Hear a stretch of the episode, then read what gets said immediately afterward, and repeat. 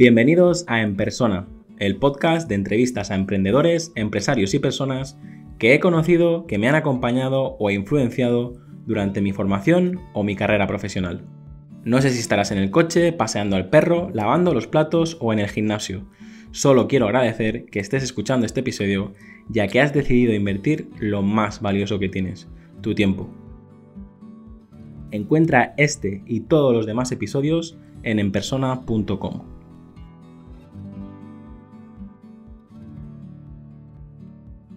Bienvenido, Jaime, ¿cómo estás? Hola, tocayo, muy bien, encantado de estar contigo hoy. Pues yo también tenía muchas ganas de hablar contigo. He escuchado varios episodios tuyos. Desde aquí a toda la audiencia decir que Jaime también tiene un podcast muy potente, al menos te hace reflexionar muchas veces. Y bueno, muchos de los que han pasado por aquí me han hablado muy bien de ti y ya tenía ganas de charlar un rato contigo. Pues un honor y una responsabilidad, visto lo que han dicho. Vamos a ver si estamos a la altura. Estoy seguro que sí. ¿Qué libro recomendarías y en qué formato te gusta leer?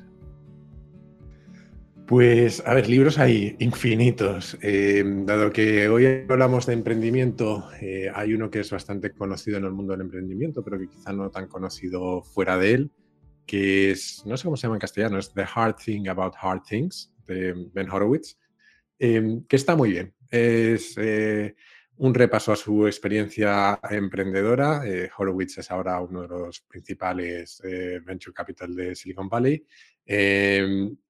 Contado además sin tapujos y sin cortarse un pelo. Te cuenta lo bueno y sobre todo lo duro que hay a veces detrás del emprendimiento y algunas de sus propias técnicas para lidiar con ello. A mí me gustó mucho. En cuanto al formato, yo sigo siendo de libro en papel. Cada vez intento más leer en libro digital por aquello de que puedes subrayar y guardarte párrafos y demás, pero me cuesta, sigo siendo de papel. Yo soy de los que también he comprado varios dispositivos y no sé por qué, pero siempre recurro a la biblioteca y a los libros en papel. Algo tendrá que no nos deja desengancharnos. Sí, yo no sé si es... también a mí personalmente me ayuda a desconectarme de la pantalla. Y sé que son pantallas distintas y tengo uno de tinta electrónica que en teoría no cansa la vista y demás, pero es una experiencia más, no sé, más física, ¿no? Más... bueno, indudablemente más física, pero como más natural. Y a mí me viene... Normalmente lo necesito, me cuesta leer en pantalla. ¿Cuál dirías que es tu película favorita y cuál dirías que es tu serie favorita? Bueno, película favorita es casi imposible, pero por recomendar una que habré visto 6 o 7 veces en mi vida, y es un poco ñoña, pero le tengo mucho cariño, diría El Apartamento, de Billy Wilder. Es una peli que es una maravilla, es una pasada. Y serie, me preguntaron esto hace unos años cuando estaba al frente de BlaBlaCar en una entrevista en prensa y tuve la mala idea de decir que Buffy cazaba vampiros y claro, la gente se rió de mí todo lo que quiso y más. Buffy cazaba vampiros sigue siendo una de mis series favoritas de toda la vida, pero vamos a decir algo un poquito más adulto, que es Mad Men. Adoro Mad Men. Muy bien. He contado alguna vez que Mad Men es la única serie que tengo yo en físico y a veces la veo y digo que no sé si te ha pasado a ti alguna vez, pero yo Mad Men la he visto a través de las plataformas, pero la tengo en físico, pues no sé, supongo que por pura nostalgia o por qué, porque luego tampoco es que los propios DVD los haya usado mucho, ¿no? O sea, están más para hacer bonito en la estantería que no sé si tú tienes DVD todavía en casa, pero a mí no tengo para reproducirlos. Yo no, pero tienes un pequeño tesoro en realidad, porque yo Mad Men la volví a ver durante el confinamiento con mi novia, que ya no la había visto, y sufrimos cuando la quitaron de Netflix para encontrar una plataforma en la que estuviera con cierta calidad, porque no diremos el nombre de cierto operador de telefonía español, pero la calidad con la que podíamos ver Mad Men en streaming era terrible. Entonces fue un poco locura. Y Mad Men creo además que tal y como está hecha y tal y como está construida, es una serie atemporal. Quiero decir que la podremos ver en 10 años y tendrá la misma calidad, porque además, como representa otra época, nada nos va a chirriar. Con lo cual, guarda bien esos DVDs, que seguro que los disfrutas. Sí, le tengo mucho cariño, pero es verdad que supongo que el hecho de no poder abrir la caja y reproducirla, pues tendré que buscar alguna manera de reproducirla más adelante y volver a disfrutarla. ¿Qué lugar te gustaría visitar y de los lugares donde has estado, cuál es el que más te ha gustado? Voy a ser muy poco original aquí, yo creo. El lugar que me gustaría visitar, y hay una historia detrás de esto, es un lugar muy común para mucha gente, que es la costa oeste de Estados Unidos. Y es básicamente porque tenía todo el viaje planificado hace unos años y como un mes antes, precisamente en mi época en BlaBlaCar, nos demandaron las empresas de autobuses y tuve que cancelar el viaje y quedarme en España. Y todavía no he conseguido reorganizar ese viaje y tengo muchísimas ganas de hacerlo. O sea, que diría que la costa oeste. En cuanto al que más me ha gustado o cuál es el mejor lugar en el que he estado, tampoco voy a ser muy original, pero voy a destacar algo de España, que nunca está de más. Creo que uno de mis sitios favoritos del mundo es la Alhambra de Granada, en concreto. O sea, Granada entera, pero la Alhambra en particular.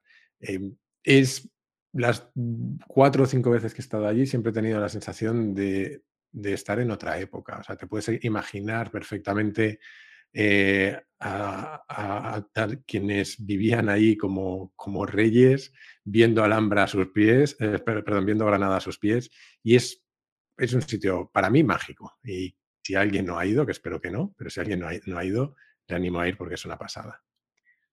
Fue uno de los últimos viajes con la familia antes del confinamiento y yo no soy... A mí me cuesta viajar. Soy de los que le cuesta irse y le cuesta luego volver, no sé si... Pero Granada es verdad que tanto por la gastronomía, por el ambiente, por todo lo que vimos, que das 2 pasos y hay una historia que escuchar, es la verdad que me gustó mucho y me gustaría volver a revivirla, pero a lo mejor una Granada menos turística y más contada por la gente de allí, que por suerte pues tengo varios conocidos por allí. Mira, seguro que vosotros contaríais otra versión que la que cuenta a lo mejor el guía, ¿no? Que supongo que es algo más histórico, pero también me interesa un poco pues... La mezcla de culturas y todo lo que ha ocurrido estos últimos años hacia aquí. Es una pasada. Jaime, creo que has conseguido varias cosas, pero esta pregunta es ¿qué reto todavía tienes pendiente de cumplir? Y de todo lo que has conseguido hasta ahora, ¿de qué te sientes más orgulloso a nivel de logros? Sobre todo un poco... desde el punto de vista más profesional, ¿vale? Porque hay gente que a lo mejor me contesta la parte familiar y tal, pero a nivel profesional, ¿de qué te sientes más orgulloso de haber conseguido? A ver, sobre retos por conseguir, es que al final son todos los que tú quieras, ¿no? Son los que te vas marcando y yo espero que me queden muchos. De hecho, normalmente... no sé si un error, pero una característica de mi forma de afrontar la carrera profesional es que siempre he sido incapaz de planificarla y de tener claro qué camino quería seguir, sino que más o menos he ido siguiendo en cada momento lo que más me llamaba la atención. Entonces, casi lo que te puedo responder en términos de retos es el más inmediato o el siguiente que tengo, ¿no? Y yo creo que aquí hay 2, porque ahora de un tiempo a esta parte tengo como 2 gorros profesionales, ¿no? Uno en mi empresa, en Free Now a día de hoy, que creo que tenemos un trabajo apasionante por delante de intentar acompañar, en el caso de España, al sector del taxi en toda la transformación digital y también de integrar muchos modos de movilidad distintos, ¿no? Y ahí hay muchísimo trabajo por hacer. Y luego... en el otro gorro profesional que te decía, que es un poco profesional, o sea, mi profesional, que es el de podcaster, y curioso compulsivo en general. Yo creo que mi siguiente reto, y estoy empezando ahora, es ponerme a escribir un libro. No sé si seré capaz o no. He hablado con alguna editorial y demás. Vamos a ver si sale. No lo sé. Hay que encontrar el tiempo para escribirlo, pero en esas estamos. Y preguntabas sobre de qué me puedo sentir más orgulloso. Procuro no darle demasiada vuelta al pasado, ¿no? Yo creo que he tenido la suerte de participar en algunos éxitos grandes, como el de BlaBlaCar, que mencionó un par de veces ya en la charla. Quizá para mí el éxito, desde un punto de vista más egoísta, más individual, tiene que ver con que yo llegué a BlaBlaCar después de abandonar un proyecto emprendedor al que le había dedicado 3 años y habiéndolo pasado regular al final y habiendo que me he quedado sin un duro.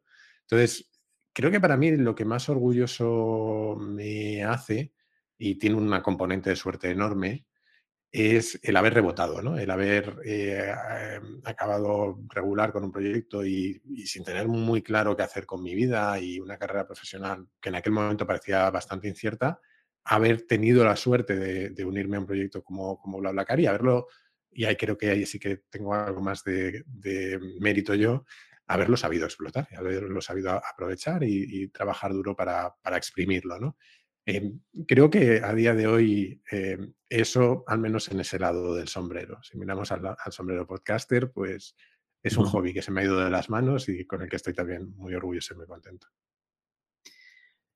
Respecto a lo que decías del libro, yo quiero, desde hace 1 año estoy intentando escribir lo digo también para que quede grabado y así me comprometo yo también a intentar sacarlo, ¿no? He visto que es un ejercicio que se suele hacer y digo, voy a aprovechar la oportunidad. Pero es... Por eso lo he hecho yo, ¿eh? Por eso lo he dicho, para que vaya quedando constancia. Es terrible porque yo me considero una persona disciplinada, pero... Ahora que va a venir la segunda niña y tal, encontrar esa hora, 2 horas al día para poder escribir es lo que me está costando más, pero bueno, a todos los que escuchan, a ver si antes de que termine el año puedo conseguir sacarlo. Y te diría que le eches un vistazo a gente que ha contado en un libro cómo escribir un libro. No sé si alguna vez has recurrido a este tipo de material, pero yo he leído 2 o 3 libros similares y, a ver, imagino que vas a tener gente a tu lado a nivel editorial que te van a asesorar y te van a ayudar mucho. Yo estoy intentando ver pues más el mundo de Amazon y de la autopublicación, pero creo que son 2 ligas totalmente distintas. Y si ya tienes el soporte de una buena editorial para todo lo que es el papeleo, la corrección, la publicación, portada, tal, es algo que un trabajazo que te quitas, pero creo que la libertad que tienes también con tu podcast y tal, no le echaría un ojo a autopublicar tus próximos libros o lo que quieras hacer, porque me encanta la independencia de que hay gente que en 2 o 3 meses ha publicado algo y le cambia la vida totalmente, porque al final Amazon, el otro día leí que simplemente de personas que tienen puestas la tarjeta de crédito para comprar con un clic, había más de 4 millones de personas.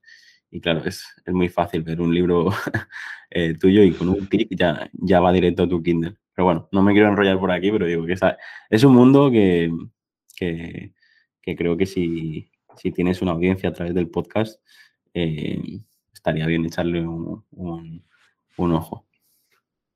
Lo miraré. Jaime, ¿qué te gusta hacer con el tiempo libre? ¿Con qué te pasa el tiempo volando? ¿Qué me gusta hacer con el tiempo libre? Gastarlo, la verdad. No sé si lo desperdicio o lo gasto, pero desde luego...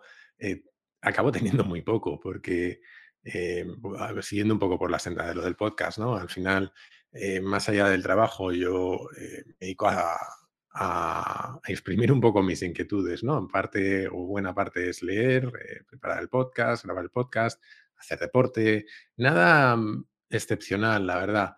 Tengo un proyecto desde hace bastantes años que espero que acabará ahora en octubre, que es, estoy reformando una casa en la Serranía de Cuenca, en mitad, casi en mitad de la nada, y espero que todo eso que hago ahora pues, lo pueda hacer también allí y pasar allí el tiempo en un entorno un poco menos urbano, ¿no? ¿Y con qué me pasa el tiempo volando? Pues es que me pasa siempre volando y ese es uno de mis problemas, que de hecho me obsesiona lo rápido que se me pasa todo, ¿no?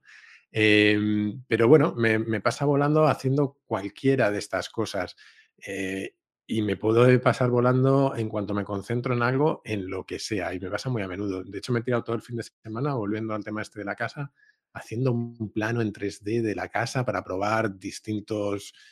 decoraciones y materiales y demás, que ni soy arquitecto, ni sé por qué me meto en estos berenjenales, pero no sé, tengo facilidad para que se me pase el tiempo volando, la verdad. Madre mía. Soy muy, muy, muy, muy malo en todo lo que es a nivel manitas. ¿Lo estás haciendo tú o lo te estás ayudando? Porque creo que he escuchado alguna vez. No sé si lo has publicado o has comentado algo al respecto. Pero me suena haber escuchado algo de esto, ¿puede ser? Sí, bueno, ha tenido varias etapas, la verdad, este proyecto, porque esto es una casa que yo heredé cuando murió mi padre hace 14 años, que la casa estaba hecha, vamos, estaba sin terminar en realidad, tenía toda la estructura, todas las paredes, todo, pero por dentro estaba para hacer. Y encima es una casa muy loca porque está construida junto a la roca, una de las paredes es de roca y hay una cueva y unas cosas muy raras, muy hippies todas. Entonces, cuando yo heredé eso, pues coincidió en el tiempo con este proyecto emprendedor que tenía y no tenía un duro y empecé haciéndolo yo y buscando en YouTube y en Internet tutoriales de cómo echar cemento, cómo poner suelos, todo tipo de cosas, ¿no? Pero lo cierto es que con el paso del tiempo yo cada vez tenía, valga la redundancia, menos tiempo. Y la propia dinámica de la casa y la humedad de la cueva y demás, pues lo que yo iba haciendo lo deshacía al doble de rápido, ¿no? Así que hace un par de años ya me harté, busqué a unos arquitectos y a unos constructores y me metí en una reforma en mitad de una pandemia en otra provincia, lo cual no se lo aconsejo a nadie. Porque es muy complicado hacer una obra así, pero bueno, parece que vamos avanzando y yo creo que la terminaremos pronto. Y sobre todo dirigir la obra desde la distancia. Es una locura, es buscar gente en la que confíes y cerrar los ojos y esperar que todo vaya bien. Jaime, ¿cuál dirías que es tu mayor virtud y cuál dirías que es tu mayor defecto? Yo tiendo a pensar en estas cosas como dos caras de la misma moneda. Creo que normalmente nuestras fortalezas son también nuestras debilidades expresadas en otro ámbito, ¿no? Probablemente lo he dejado claro ya, pero tengo cierta tendencia a la obsesión a la hora de hacer cosas, ¿no? Y no sé si al perfeccionismo, pero sí a profundizar en temas o a...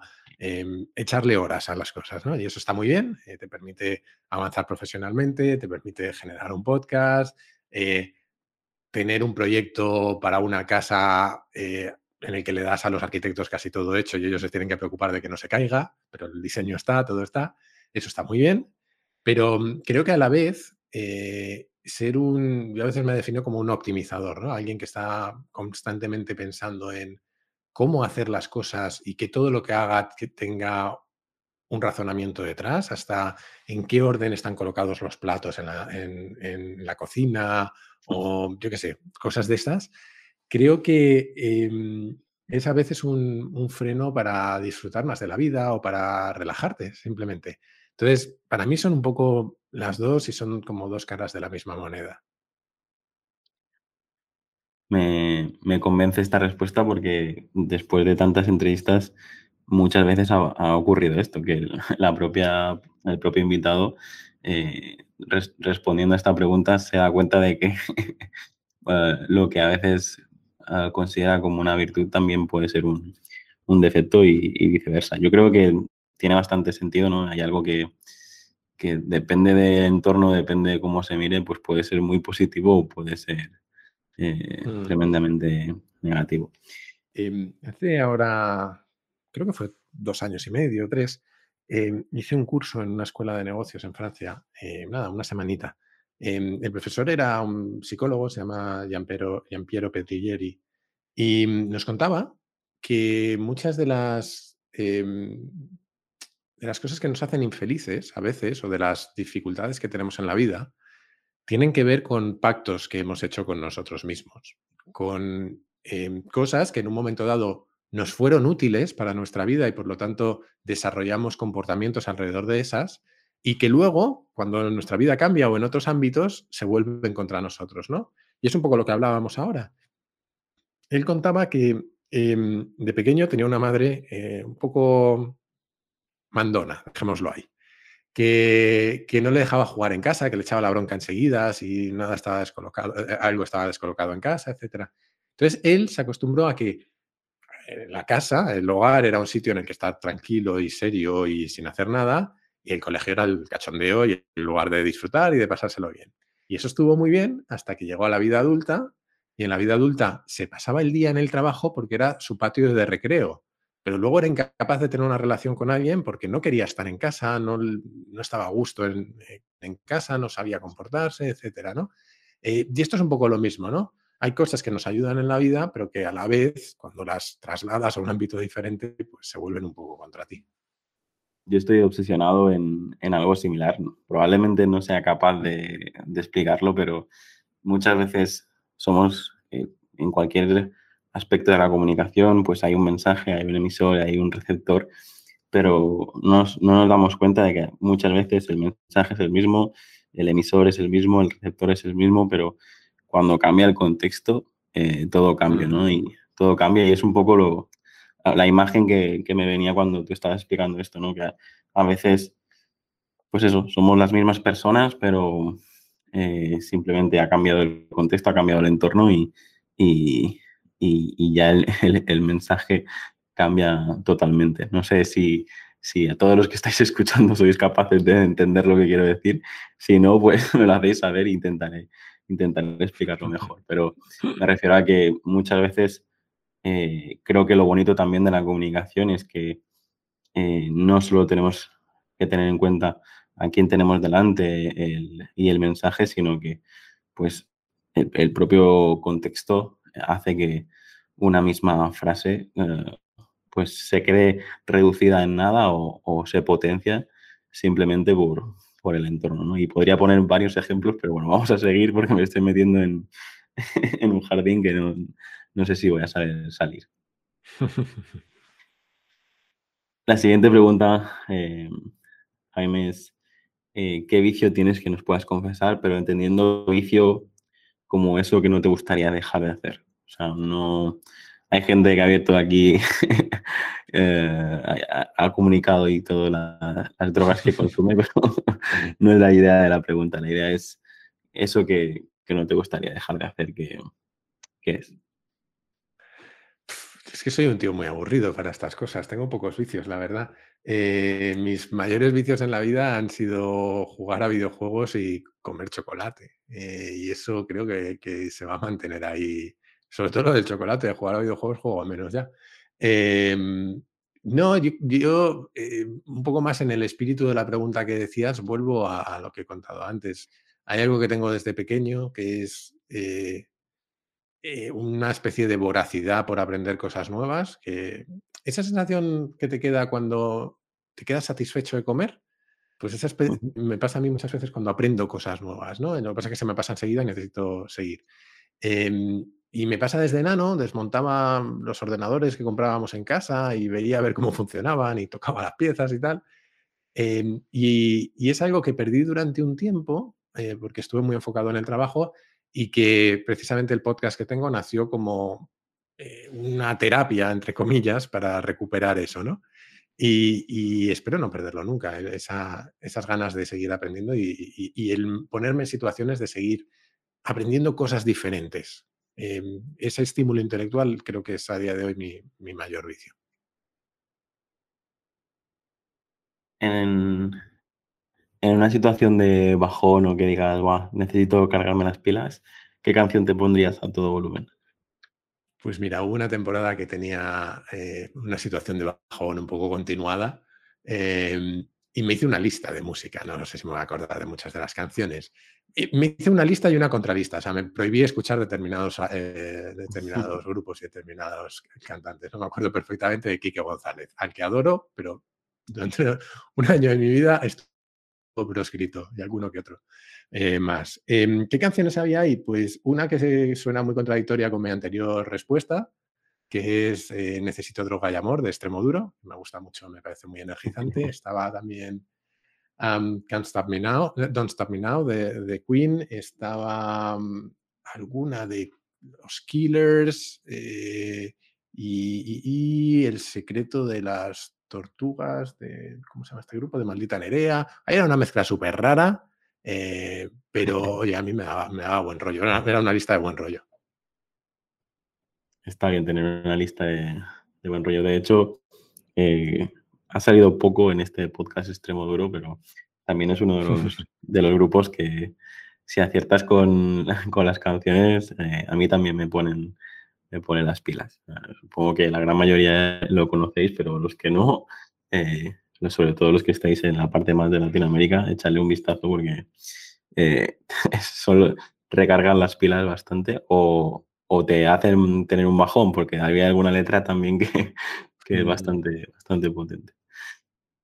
Jaime, vamos con una de las preguntas que más me gusta hacer. Y supongo que, bueno, tú creo que lo has tratado algunas veces también en tu podcast y en tu comunidad.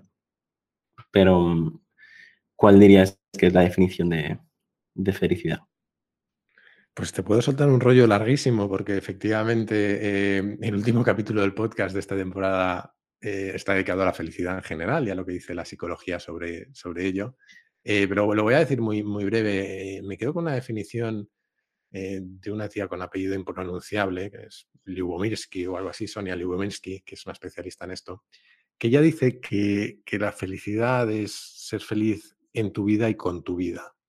Los psicólogos vienen a decir que hay dos dimensiones para la felicidad. Una, el bienestar emocional, que es las emociones positivas que sentimos, que es como más presente, más inmediato, y que suele estar relacionado con el componente más social, con estar con otros, con gente que nos hace sentir bien, con momentos específicos. Y la otra componente es lo que suelen llamar la satisfacción con la vida, que es más un poco la evaluación que hacemos de nuestra vida o cuando miramos hacia atrás, ¿no? O un poco la historia que nos contamos a nosotros mismos sobre nuestra vida. Y lo que yo he aprendido y todavía estoy aprendiendo, porque no me considero una persona particularmente feliz, tampoco infeliz, pero todavía es algo que quiero trabajar. Lo que he aprendido es que esas dos componentes son necesarias. Encontrar un equilibrio entre ambas o favorecer que la felicidad aparezca. Esa es mi otra conclusión, que es que la felicidad no es algo que conseguimos por hacer cosas, sino que es algo con lo que nos encontramos a medida que avanzamos por la vida si generamos condiciones propicias a nuestro alrededor, si nos rodeamos de buena gente, si generamos una familia, si conseguimos afortunadamente un buen trabajo o equilibramos nuestras expectativas con el trabajo que tenemos, ¿no? Si generamos todas esas condiciones, creo que la felicidad acaba apareciendo y nos la acabamos encontrando. Te da una respuesta un poco larga, pero espero que os haya entendido. No, es un pequeño tráiler, que si no, la gente que se vaya a escuchar después de terminar la entrevista, que se vaya a escuchar tu episodio. Y respecto a esto, es que últimamente le he dado muchas vueltas a todas las respuestas que han dado los invitados y creo que uno de los problemas que hay hoy en día en la sociedad es que intentamos buscarle muchas respuestas a esta pregunta. Cuando he vivido o he hablado con, no sé, mis antepasados, ¿no? Mis abuelos, que tuve la suerte de conocerlos a los cuatro, y yo creo que esa generación no realmente ni siquiera se hacía la pregunta de qué era la felicidad, pero el disfrutar cada momento, el trabajar de sol a sol, pero aún así estar contentos y, no sé, creo que tenemos bastante que aprender de ese equilibrio que decías, ¿no? De que Eran capaces de estar 14 horas trabajando y vivir en un entorno de guerras y de hambre y de tal, pero aún así ser felices, ¿no? Y creo que también pasa a lo mejor en países con más dificultades, que también lo vemos, ¿no? Que tienen muy pocos recursos, pero aún así son comunidades súper felices, ¿no? O al menos es lo que transmite cuando hablas con ellos o cuando te rodeas de ellos. Bueno, no sé por qué últimamente le doy vueltas a esto y creo que cuando más nos preocupamos por ser felices, probablemente menos felices somos. Es que es, a ver, este es para mí es el tema, ¿no?, del ser humano, o uno de los temas, y es inevitable que le demos vueltas. Nos podemos meter en una madriguera de conejo infinita aquí, o sea que no me voy a enredar demasiado, pero un poco lo que tú decías, yo creo que es otro de mis aprendizajes sobre la felicidad, y es que es profundamente relativista, depende mucho de tu punto de vista, de dónde estés. Y algo que yo creo que es interesante trabajar, aunque no sé hasta qué punto somos capaces de cambiarlo, es el punto de referencia. Es decir, esto es como la máxima del marketing, ¿no? De que la satisfacción percibida es algo así como la diferencia entre las expectativas y la calidad. Hay distintas formas de formularlo, ¿no? Pues esto también es parecido. Si en función de mis expectativas me puedo sentir más o menos infeliz y puedo trabajar sobre lo que consigo o sobre las expectativas o sobre ambas. Entonces yo creo que hay trabajo que hacer en ambas, siendo la pobreza o las situaciones de guerra que vivieron nuestros antepasados, nuestros abuelos, o los que se pueden vivir en otros sitios, terribles. Y estoy seguro que el nivel medio de felicidad pues seguramente sea más bajo, sobre todo en aquellos sitios donde no sabes si vas a comer al día siguiente. Casi nos vamos a la pirámide de Maslow aquí, pero más allá de eso, efectivamente hay una parte que es relativista. Y bueno, me voy a callar aquí, porque nos podemos tirar toda la hora con el temita. Vale. Vamos a seguir entonces con las preguntas. Tenía miedo de seguir demasiado el guión y digo, bueno, a lo mejor por aquí podemos sacar algo interesante, porque sabía que respecto a la felicidad y en tu podcast hablas de temas similares, que bueno, que es lo que me hace ser un oyente y disfrutar de sus episodios. Así que invito a todo el mundo que le echéis un vistazo, porque hay episodios que realmente son potentes y te hacen reflexionar bastante. De hecho, te diría, Jaime, que tú tienes, así como has dicho que no tenías un guión, no tenías el listado ese de retos que te pedía al principio, en tu podcast vas haciendo, ¿no? Vas disfrutando, porque yo creo que supongo que tienes una hoja de ruta, pero hay episodios tremendamente diferentes y aún así son buenos todos, ¿no? Pero dentro de Kaizen, ¿cuál dirías que es tu objetivo? Que aparte de tener esta comunidad y disfrutar en cada episodio, ¿hay algo más que nos puedas contar o es marca personal, disfrutar y seguir grabando? A ver, nació sin más objetivo que recuperar esa inquietud de la que te decía antes, ¿no? Y realmente es una forma de obligarme a profundizar en temas que me interesan y currármelo un poco más, probablemente demasiado más comparado a lo que realmente necesitaría yo, ¿no? Pero ha sido una forma de obligarme. A partir de ahí, claro, cuando las cosas empiezan a ir bien, pues si te planteas objetivos y planificas y dices, pues voy a lanzar una comunidad y voy a intentar monetizarlo y voy a intentar hacer esto o lo otro, o voy a planificar toda la siguiente temporada y quiero tratar estos temas y estos temas. Que lo hago. Pero al final, por ejemplo, la elección de temas tiene principalmente que ver con lo que te decía antes, con perseguir la cosa más brillante. Es decir, aquello que me llama la atención en un momento dado y me meto por una pequeña madriguera de conejo, y lo mismo acabo hablando de la percepción del tiempo o la física del tiempo que de la felicidad o yo qué sé, de inteligencia artificial. Como bien dices, y de forma muy educada has dicho, no salto de un tema a otro sin mucho orden ni concierto. Es un poco lo que me llama en cada momento la atención. Y por eso al final el único hilo conductor que le he encontrado es personas, ideas y técnicas fascinantes para entender el mundo, un poco mejor el mundo cada día, ¿no? Y es un poco lo que intento y invitar a la gente a acompañarme en esa exploración, sin más que eso, la verdad. Está bien, digo, seguramente cuando tienes que poner la categoría del episodio, digo, a lo mejor algún día lo tendrás complicado, ¿no? Porque dices, hablas de temas tan diversos que a veces debe costar. ¿Qué consejo le dirías a tu yo de niño? No me quiero poner demasiado profundo, pero porque tengo cierta tendencia a ser intensito, pero a ver, hay muchos consejos que daría y desde los más prácticos que tienen que ver con... mira que fui muy friki, pero incluso sé un poco más friki aún, profundiza un poco más porque... muchos de mis friquismos de la niñez acabaron siendo no solo mi trabajo, sino un elemento diferencial en mi marca personal, como tú decías, o en mi disfrute de la vida. Pero voy a ir a uno un poco más emocional y transversal. Hacía una reflexión hace no mucho, a raíz precisamente de que se cumplieron 14 años de la muerte de mi padre. Y es... que yo no llegué a conocer a mi padre como persona en el sentido de que cuando él murió yo tenía 23 años y creo que la relación que tienes de niño, de adolescente y de joven con tus padres no es necesariamente la misma que tienes de adulto. Él era una persona introvertida, yo aunque hable mucho también lo soy, entonces hay mucho que me quedé con ganas de conocer de él, ¿no? Y yo creo que el consejo que le daría a mí yo de niño es... interésate un poco más por tus padres, pasa más tiempo con ellos y no seas tú el centro de la relación, no seas tú el ombligo de esa relación, que es lo que solemos ser cuando somos niños, ¿no? Conóceles mejor, ¿no?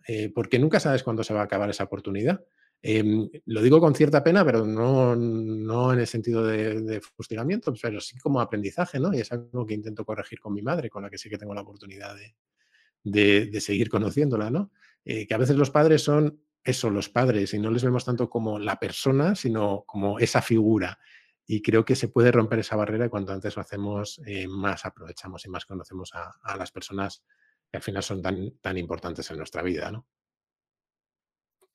Es un gran mensaje y una gran lección porque al final es justamente en el entorno, hace poquito también ha fallecido una persona y te das cuenta de esto, ¿no? Que el memento mori que nos pueden recordar los estoicos, si vivimos cada día como si fuera el último, pues probablemente tendríamos conversaciones con nuestros padres o nuestros abuelos y tal, intentaríamos disfrutarlos más y a veces, no sé por qué, pero es que nos cuesta un montón el valorar esos momentos y vivirlos, como que parece que no viene de fábrica, te tiene que pasar algo en tu vida, tienes que perder a un ser querido como para empezar a valorarlo, ¿no? Y he contado alguna vez que yo considero que también pasé de niño a hombre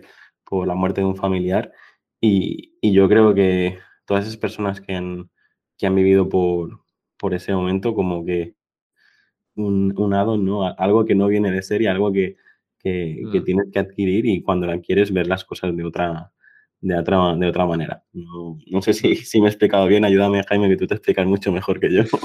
No, yo te has explicado perfectamente, ¿no? Yo creo que los seres humanos tenemos el problema de que asumimos que el paisaje está siempre ahí, entonces no le prestamos atención y los padres no es que sean el paisaje, pero es algo que llevamos viendo literalmente toda nuestra vida hasta que dejan de estar. Y tampoco hablo de tener conversaciones súper profundas con ellos, pero sí de trascender esa relación del padre o de la madre como figura y más como persona, ¿no? Igual que tomamos un interés por gente nueva que conocemos y les preguntamos por su vida y cómo es y cómo se sienten y sus cosas, a veces con los padres, sobre todo cuando eres más joven, no sueles llegar a ese nivel de familiaridad o a ese nivel de interés, mejor dicho. Tienes la familiaridad, pero no el interés. Pero bueno, no sé. Supongo que también cada uno ve las cosas desde la perspectiva de las cosas que ha vivido. Y a mí no es una espinita que tuviera clavada antes, pero es una espinita en la que me he ido haciendo consciente más con el tiempo respecto a mi padre. Pero bueno, pues cosas con las que hay que vivir. Sí. La siguiente pregunta suele preguntar cómo será tu futuro, qué mensaje te enviarías, tal. Pero me gustaría aprovechar y hablar un poco más del futuro en general, si te parece bien. Uh-huh. Y ¿cuál es tu punto de vista respecto a lo que nos va a tocar vivir? Es decir, hablo de medio ambiente, hablo de robótica. Aquí te abro un melón que puedes llevar hacia donde quieras. Ah, es infinito este melón. Pero lo primero que tengo que decir es que soy un futurista terrible, soy malísimo. Me cuesta mucho decidirme. He hablado mucho con Javi Recuenco, que él se define como futurista de frontera y se dedica a estas cosas. Y él es el primero que dice que, es muy difícil predecir nada a más de 5 años vista, porque el entorno es tan complejo que realmente las predicciones que hagamos son pues, poco menos que ciencia ficción, ¿no? Yo, cuando me hacen este tipo de preguntas, siempre recurro a Blade Runner y a decir que se nos da fatal predecir el futuro, porque si miras Blade Runner, y esto se lo copié al fundador de BlaBlaCar, Blade Runner sale en inteligencias artificiales, coches voladores, cosas súper futuristas, súper locas, que se supone que iban a llegar en 2019, pero el tío sigue llamando desde una cabina de teléfonos. Es decir, tendemos a pensar en el futuro en términos de cómo hacer las cosas igual que ahora, pero mejores, en vez de cambios radicales, ¿no? Entonces, yo no tengo ni idea de cómo va a ser el futuro. Sí que le he dado muchas vueltas en el podcast y sí que tengo la sensación de que estamos en una etapa de transición de muchas cosas. Creo que estamos en una transición, en cierta medida, de valores y en esta llevamos mucho tiempo inmersos, pero yo no soy religioso, pero la religión en las sociedades occidentales ha jugado un papel vertebrador y unificador fundamental durante siglos, y creo que estamos en momentos ahora mismo en los que claramente no tiene ese papel. Estamos sustituyendo ese papel por otras cosas, a veces éticas, a veces políticas, a veces marketingianas, y creo que eso nos va a generar tensiones al no tener un elemento unificador. No digo que sea malo, pero creo que nos va a generar tensiones, ¿no? Creo que la tecnología, y es otra de las reflexiones que he hecho en el podcast, nos lleva también a un escenario de cada vez más descentralización y más cuestionamiento de las instituciones centralizadas, como pueden ser los bancos o los gobiernos, ¿no? Tenemos todo el movimiento cripto, pero también tenemos las redes sociales que al final están desmantelando o, mejor dicho, disolviendo la audiencia de los medios tradicionales entre miles de personas, ¿no? Al final nos informamos a través de personas y los medios pierden mucho de su poder inicial.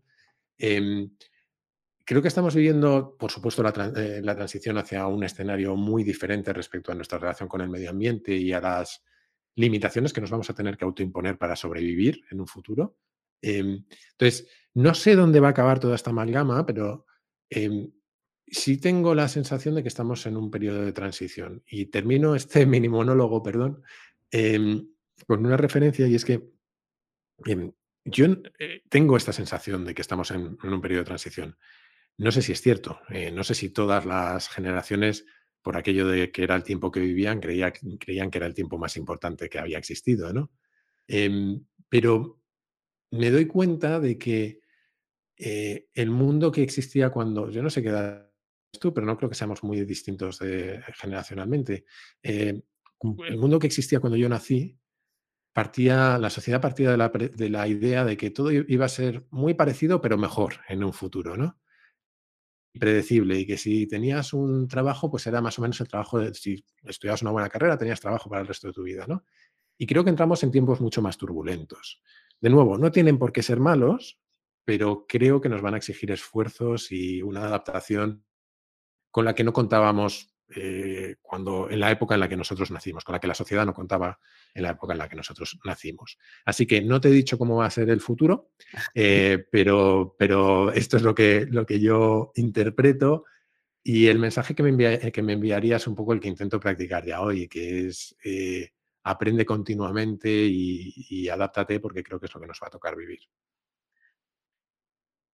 Podemos contestar esta pregunta de 30 maneras diferentes y nunca sabremos cuál sería la acertada. Yo lo que sí me gustaría decir, Jaime, es que en ese momento que empezó la pandemia y estábamos todos encerrados en nuestras casas, todos, prácticamente todo el mundo, yo tenía la esperanza de decir, ostras, gracias a este momento, aunque sea terrible desde el punto de vista científico y de salud, decía, por primera vez la gente va a tener que reflexionar y hacerse preguntas y conversar con ellos mismos, y lo veía como una oportunidad de un cambio, ¿no?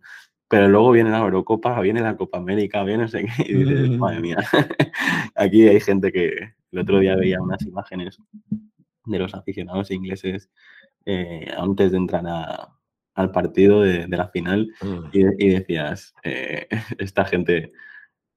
durante el confinamiento bebió mucha cerveza, pero no pensó demasiado, ¿no? Yo no sé si tú tuviste esa misma sensación, y si quieres, ahora seguimos con las preguntas y terminamos. No, a ver, o sea, creo que hay una parte emocional en la que en algún momento todos pensamos que esto nos iba a cambiar. Y seguramente cambie cosas, aunque ahora mismo no somos del todo conscientes de cuáles, y no tengo claro, por ejemplo, que vaya a ser lo del trabajo en remoto, que a lo mejor es, pero no tengo claro que vaya a ser. Pero seguramente cambie cosas, ¿no? De hecho, la historia nos dice que todas las pandemias han cambiado cosas. Pero hay una frase de Naval que a mí me gusta mucho, que es que no te tomes demasiado en serio porque solo eres un mono con un plan. Y es que somos monos en mucho todavía. Y nos pones el fútbol y somos bonobos, y eso no es incompatible con que en nuestra casa reflexionemos, pero tenemos esa dualidad. Yo no sé si esos en concreto reflexionarían en su casa o no, pero que no es incompatible. Entonces, yo creo que las inercias son difíciles de romper, y traemos unas inercias muy fuertes que no tengo nada claro que el COVID vaya a cambiar si realmente se acaba como parece. Otra cosa es que esto se ha de prolongar a mucho más, ¿no? Pero si realmente se acaba como parece que se va a acabar, en cierta medida, más allá de que convivamos con ello, yo no tengo claro que vaya a cambiar tanto, o por lo menos tan conscientemente. Yo creo que esto suele pasar muchas veces. Mis padres eran artistas, ¿no? Y yo creo que esto las epidemias, los momentos críticos de las sociedades se manifiestan muy bien en el arte. Y luego, a posteriori, pasado 20, 25 años, entendemos también qué ha cambiado, en qué nos ha cambiado eso en la sociedad, ¿no? Entonces, creo que necesitaremos tiempo para verlo, para ver realmente qué cambios ha tenido y cuáles no. No tengo nada claro que son los que predecimos ahora, los que intuimos ahora. ¿A quién te gustaría conocer? Si tuvieras la oportunidad de tomarte algo con una persona famosa o incluso con un personaje histórico, ¿con quién te tomarías una cerveza o un vino, lo que tú quieras? Pues mira, esta va a ser corta, porque soy un mitómano terrible. No, en realidad me da bastante igual la gente famosa y no tengo mucho, o conocida históricamente, no tengo muchas inquietudes ahí, además me moriría de vergüenza. Pero si me dices, tienes que elegir a alguien, pues creo que elegiría a Richard Feynman. He leído su biografía, he dedicado algún que otro capítulo, la he curioseado, y me parece un tío, además de hiperinteligente, divertido. O sea, que yo creo que sería Feynman. Muy bien. ¿Qué es emprender para ti? ¿Y por qué lo recomendarías o por qué no lo recomendarías? Has comentado una experiencia negativa. ¿Qué aprendizaje o qué respuesta nos puedes decir en base a esta pregunta? Bueno, fue una experiencia con un resultado negativo, pero la experiencia en sí yo la valoro positivamente, y creo que ese es el motivo, que yo creo para emprender, ¿no? En mi caso tuvo que ver con perseguir una inquietud, con rascarte un picor, que dicen los ingleses, ¿no? Y creo que es una experiencia súper válida y muy formativa. Más que por qué sí o por qué no, mi pregunta sería si es el momento y hasta cuándo es el momento, ¿no? Creo que hay que elegir bien el momento. Yo tuve la suerte de hacerlo muy joven, con lo cual lo que arriesgué fue básicamente un par de años, 3 años de mi vida. Y creo que eso es lo que hay que elegir, lo que hay que elegir bien. Y mi otro aprendizaje de aquella época es fracasa rápido, ¿no? Aprende a... No pasa nada por fracasar y es fundamental intentar entender cuándo las cosas no van a avanzar más en lugar de obcecarte con una idea, porque lo único que haces es malgastar energías, tiempo y muchas veces que las cosas acaben incluso peor de lo que podían haber acabado. ¿Cómo te gustaría ser recordado? No tengo ninguna ambición de ser recordado, para ser honesto, pero me gustaría que la gente que me ha conocido piense que he sido, y esto es un lugar común, pero una buena persona, no, nada más. Creo que una de mis máximas en la vida es no juzgar a los demás, y si consigo que el resto de la humanidad perciba eso de mí, que no juzgo a casi nadie o a nadie, con eso me doy por satisfecho. Aquí, no sé qué acabaré haciendo con esta pregunta, pero me doy cuenta de que muchísima gente solo contesta buena persona. Y aquí te voy a hacer otra pregunta, Trump. ¿Puede ser que todas las personas que recordemos en la historia no sean tan buenas personas? En el sentido de que creo que al final los que trascienden acabaron haciendo, lógicamente hay muchas cosas positivas, pero tengo la sensación de que muchos que sí querían ser recordados a lo mejor no pensaban en esta parte de ser buenas personas y me vienen ejemplos terribles. Porque, claro, cuando tu driver es el ego, pues lo normal es que... Y el ego de ser recordado, pues lo normal es que la manifestación externa no sea muy buena. ¿Qué lema te define? Pues hombre, teniendo un podcast que se llama Kaizen, supongo que debería ir por algo alrededor de mejorar un 1% cada día, ¿no? Antes de tener el podcast, antes de que eso se llamaba, antes de saber que eso se llamaba ahora Kaizen, sí que he tenido cierta obsesión por acostarme, como dice Munger o Buffett, acostarme un poquito más listo de lo que me levanté. Y es básicamente eso, ir avanzando poquito a poco, pero sin dejar de hacerlo. Y ahora para terminar, Jaime, para agradecer el tiempo que nos has dedicado siempre a los invitados, les dejo un momento que nos cuenten alguna historia más o que nos digan dónde los podemos encontrar, si tienen alguna historia que promocionar. A todo el mundo ya le invito que vaya a escuchar Kaizen. Estoy seguro que muchos de los que van a escuchar esta entrevista ya te siguen desde hace tiempo, pero bueno, algunos te descubrirán y les invito a escuchar tus episodios. ¿Qué nos puedes promocionar, contar, dónde te podemos encontrar? Bueno, pues como tú dices, ya hemos hecho mucha promoción del podcast, así que a aquel que le interese que se meta en mi web, jaimerodriguezdesantiago.com, y ahí encontrarán el podcast, la comunidad, un montón de cosas más. O que me siga en Twitter, jaime_rdes. Más allá de eso, lo único que me queda por decir es darte a ti las gracias, que me lo he pasado muy bien. Siento que al final tenemos que terminar así un poco corriendo porque tenemos los dos otros compromisos. Pero bueno, espero que haya sido interesante y nada, que le guste mucho a tus oyentes. Gracias a ti por tu tiempo y tenía muchas ganas de conversar. En algunos momentos, Jaime, tengo que decir que no he estado a la altura del invitado porque se nota que tienes muchísimos conocimientos.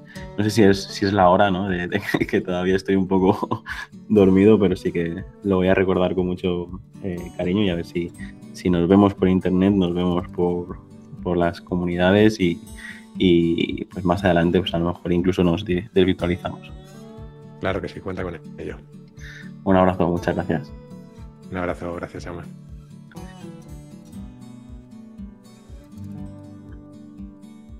Hasta aquí el episodio de hoy. Muchas gracias por escucharlo y compartirlo en redes sociales. Suscríbete en Apple Podcast, iVoox, Spotify o YouTube.